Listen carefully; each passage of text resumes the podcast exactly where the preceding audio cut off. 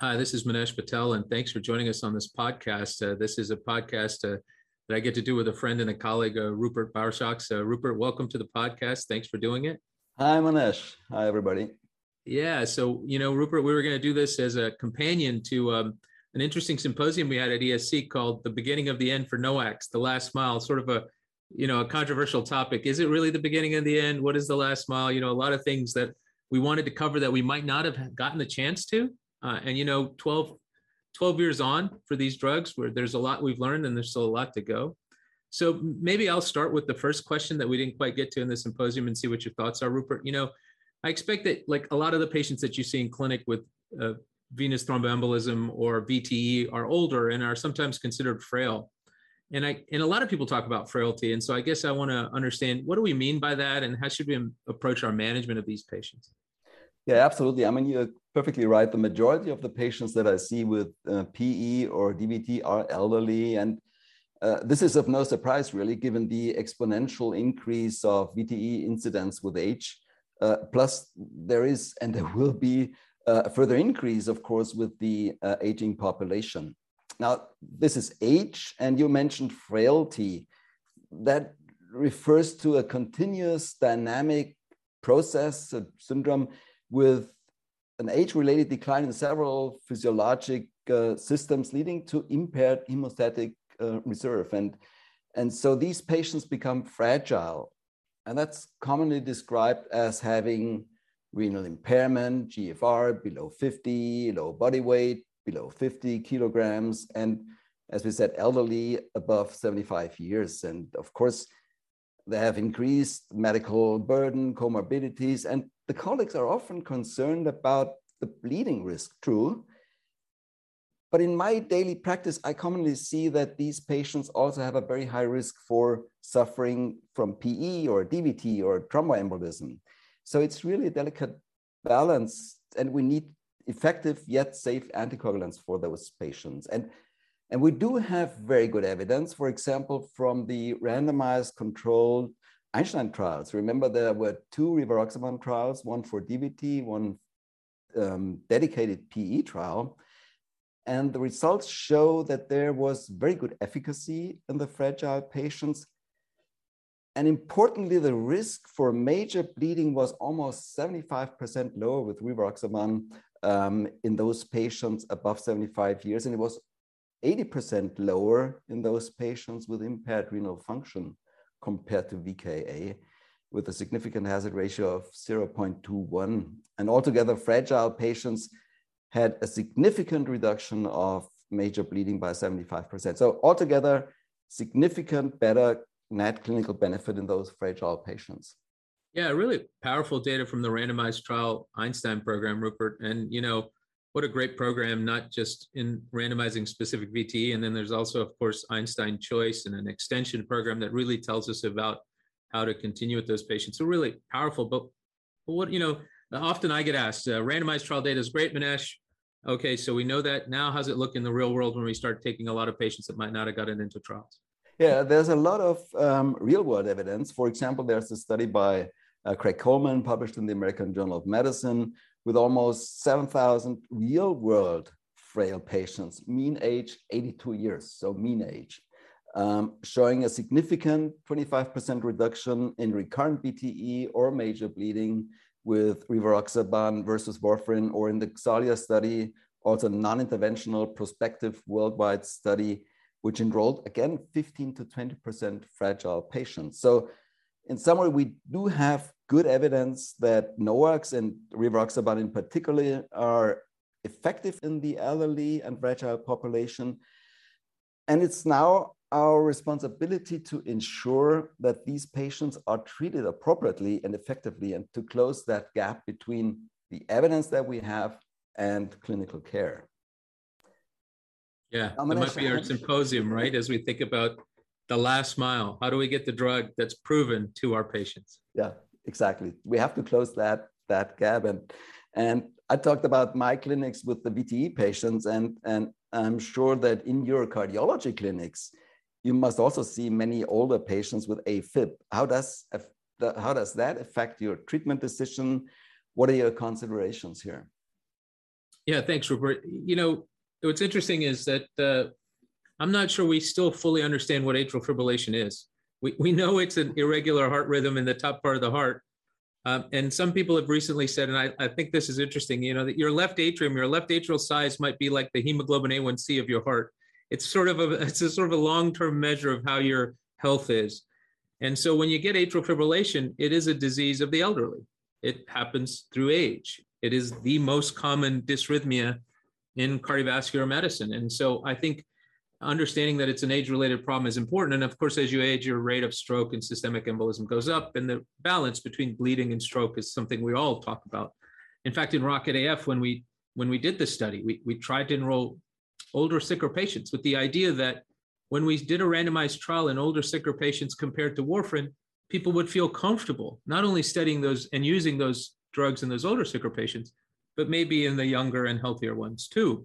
And so when Rocket AF was completed, as you all know now, you know, we had a median age that was up towards 73 with a CHADS2 score of 3.5, and a significant portion, 43% or so of the patients in Rocket AF who were over 75 years of age. I remember when we were conducting that double-blinded study, we were thinking, this may be the oldest outpatient ambulatory population study to date, you know, almost half over 75 with AFib.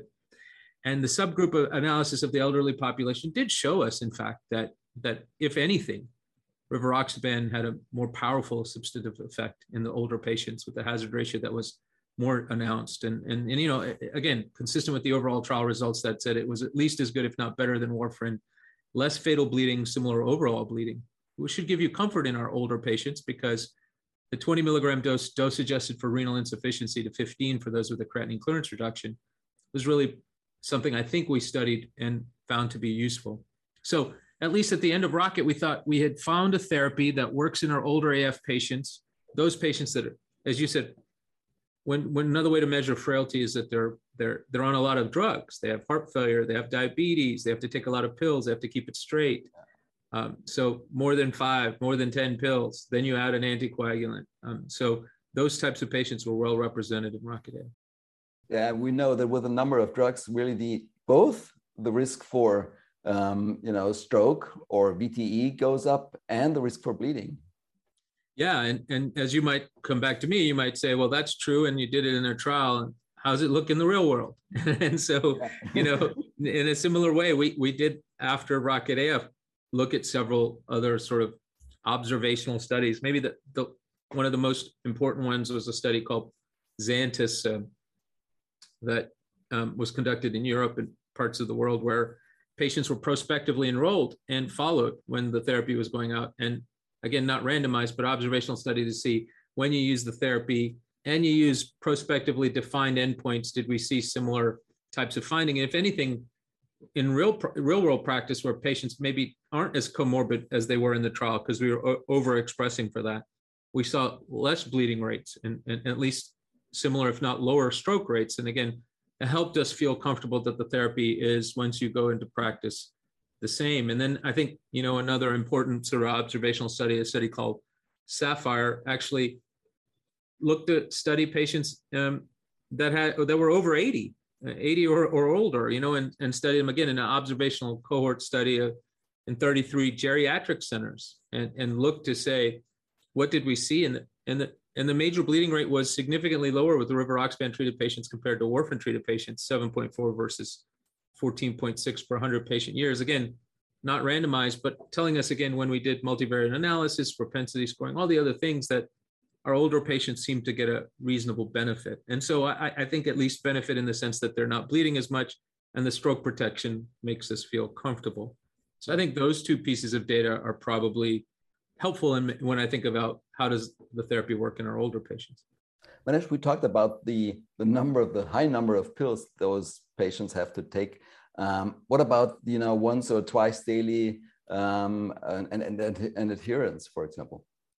Yeah, another great point. And there's sort of two keys that we know, which is, I don't think most people would argue that having to take a pill once daily versus twice daily increases adherence. And so most of us feel that it's important to have a therapy that patients can take, and once daily adherence seems high and important. There is a huge misconception in the field, though, Rupert, and this is what gets my blood pressure up and heart racing, if you will, which is that there's a body of literature that existed before these data came out with once and twice daily. But a lot of my colleagues, because of maybe messages that aren't evidence-based, have said, well, you know, higher bleeding rates were seen in some of these populations because they were once daily and not twice daily, and twice daily dosing leads to less bleeding rates. And in fact, you know, what I highlight for people, and this is really critical, is that we actually know this in atrial fibrillation. And I think some of this may be because people think about apixaban or rivaroxaban. And, you know, one of the things we've shown with the VKA data and VTE data, and then the VKA with the VTE or with the AFib patients, is that the patient risk drives a lot of the bleeding risk. The older, sicker renal function you have, the higher the bleeding rate is. In fact, from edoxaban, which was neither rivaroxaban or obviously apixaban, but the edoxaban phase 2 study studied around 1,200 patients with atrial fibrillation and used the exact same total daily dose, 30 milligrams twice daily or 60 milligrams once daily, and then VKA, and used other doses too, and looked at both peak and trough levels and area under the curve. The area under the curve was exactly the same. The peak and the trough was a higher peak and a lower trough with 60 versus 30, so more consistent dosing with twice daily. But the bleeding rate was higher with twice daily compared to once daily. And that is, in fact, why edoxaban chose the 60 milligram dose. So when people tell me that the bleeding rates are driven by things they recognize or PKPD, I'd say we have to be humble, because the drugs don't work as they studied them in medical school. They work in humans, and that's why we do the trials. Yes, exactly. So nevertheless, I think it's important to think about once daily versus twice daily, and once daily does help with adherence. But maybe I'll ask you, you know, if all the studies investigating these DOACs or NOACs and AFib, they've all enrolled adult patients. However, VTE can affect our younger patients, and we have to make sure they're treated effectively. You know, this is something maybe we didn't have time to touch on in our symposium, but we have evidence to guide our decision-making, I believe. And, you know, do we have evidence on choosing the right regimen for our younger patients with VTE? Yes, Manesh. I mean, this is really a big problem. And the anticoagulation in pediatric populations, it's a very difficult topic. In previous guidelines and recommendations, for example, for the classical anticoagulants like VKA, low molecular weight heparin, unfractionated heparin, these recommendations were based primarily on extrapolations from adult studies. So we did not have real studies on pediatric populations. Now, with the Einstein Junior study and the rivaroxaban label for the use in children, this fortunately has changed completely for the first time. We now have an in-label treatment covering, just imagine, a 10-day-old newborn with 2.6 kilogram receiving 2.4 milligram rivaroxaban in-label, up to adolescents who, depending on their weight, almost receive adult dosages. So 500 children were studied in Einstein Junior, and the primary efficacy endpoint occurred in 1% with rivaroxaban versus 3% on the standard of care, non-significant hazard ratio of 0.4 for rivaroxaban. Putting together with major bleeding, the endpoint occurred in 1% with rivaroxaban versus 4% with standard care, significant hazard ratio of 0.3 for rivaroxaban. Also, the overall thrombotic burden was reduced significantly with riva. And even though many of us will not treat very small or young children, I think these are really landmark results, because it also provides a very good assurance for other vulnerable patients in favor of rivaroxaban. And if you treat newborn with rivaroxaban, I think that's the ultimate. That's the ultimate amazing challenge. And it's great, yeah. And moving from that vulnerable population to some other challenging population. We mentioned that our young patients still receive VKA, low molecular weight heparins or unfractionated heparin because of the limited evidence that we have had in children, I should say. But we often see many of the other vulnerable patients like cancer-associated thrombosis still being treated with low molecular weight heparin, despite the fact that we have multiple studies investigating NOACs. And why do you think this is the case? And What does the evidence tell us about how we should treat those patients with CAP? Well, yeah, thanks, Rupert. Like most of our podcasts here, you know, changing human behavior is hard. And so sometimes it takes evidence, it takes belief, and hopefully, you know, it's not because it just takes change, and change is something that we're getting at. You know, as you said, this gap, you know, these agents first started being shown to be better than vitamin K antagonists in 2010, 2011, you know, 2022, 10, 11 years on. This is the first year, as we said in this symposium, where more than 50% of the people for conditions like AFib might not get vitamin K antagonists worldwide. So it takes us 10 to 11 years to adopt therapies. And sometimes that last mile is to those most complicated. You just talked about those young kids, where of course there's dosing concerns. And so there's some evidence needed. Cancer-associated thrombosis, as you said, is a different issue, which is an important one, which is there are three things we often think about when we're taking care of these patients, which is the prevention of recurrent VTE, protection from bleeding, because these patients are at high bleeding risk, and then patient preference, because unfortunately, these are patients with often malignancy that may or may not be curable, and having to take low molecular weight injections versus potentially taking oral therapy might be a difference for them in their quality of life. And so we know that some of our highest risk patients, in fact, those patients with GI malignancies, you know, the pancreatic cancers and the GI cancers that have the highest thrombotic risk, are some of the people that might benefit the most.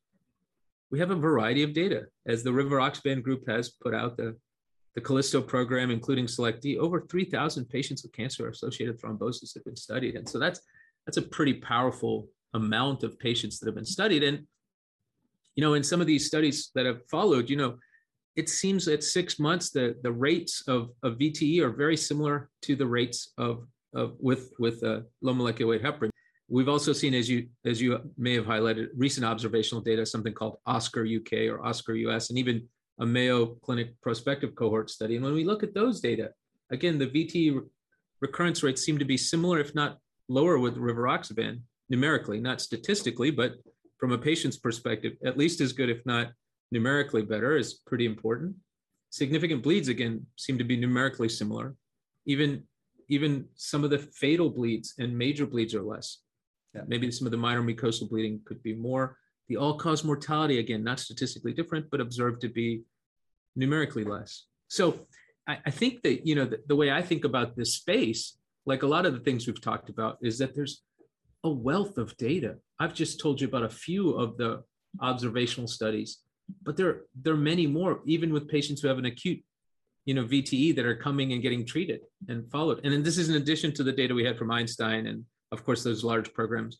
We've taken what I'll call the large randomized trial data, even done smaller randomized trials into some of those areas where we hadn't studied, and then large observational studies around those areas, and still continue to see patients both in randomized data and observational data that get benefits, especially in some of these cancer-associated thrombosis. In fact, in the patients with GI cancer, it seems whether it's total luminal GI cancers, pancreatic cancers, hepatobiliary, these are some of the highest risk patients. Rivaroxaban seems very favorable, even when compared to not just enoxaparin, but sometimes with other DOACs like apixaban. So I guess the message for me would be, this is one of the places where the patient preference, the understanding of their life course, excess bleeding, and recurrent thrombosis risks are critical. But it's, you know, I think that hopefully people have gotten a sense from our podcast here. It's been a, you know, lively discussion. We've done a lot of things. How do we treat the older? How do we treat the younger? How do we make sure we know that the older are getting better? What about cancer-associated thrombosis? What are modifiable risks? These are all things we learn and hopefully get us from that first mile to that last mile to our patients. So we hope all of you have enjoyed listening to this. Rupert, thank you. And we hope you guys tune in for some of our other podcasts. This podcast is funded by Bayer AG, and the approval code is MAMRIVALL. 12361. The views and opinions expressed throughout this podcast are those of the speakers based on their expertise and do not necessarily reflect those of Bayer.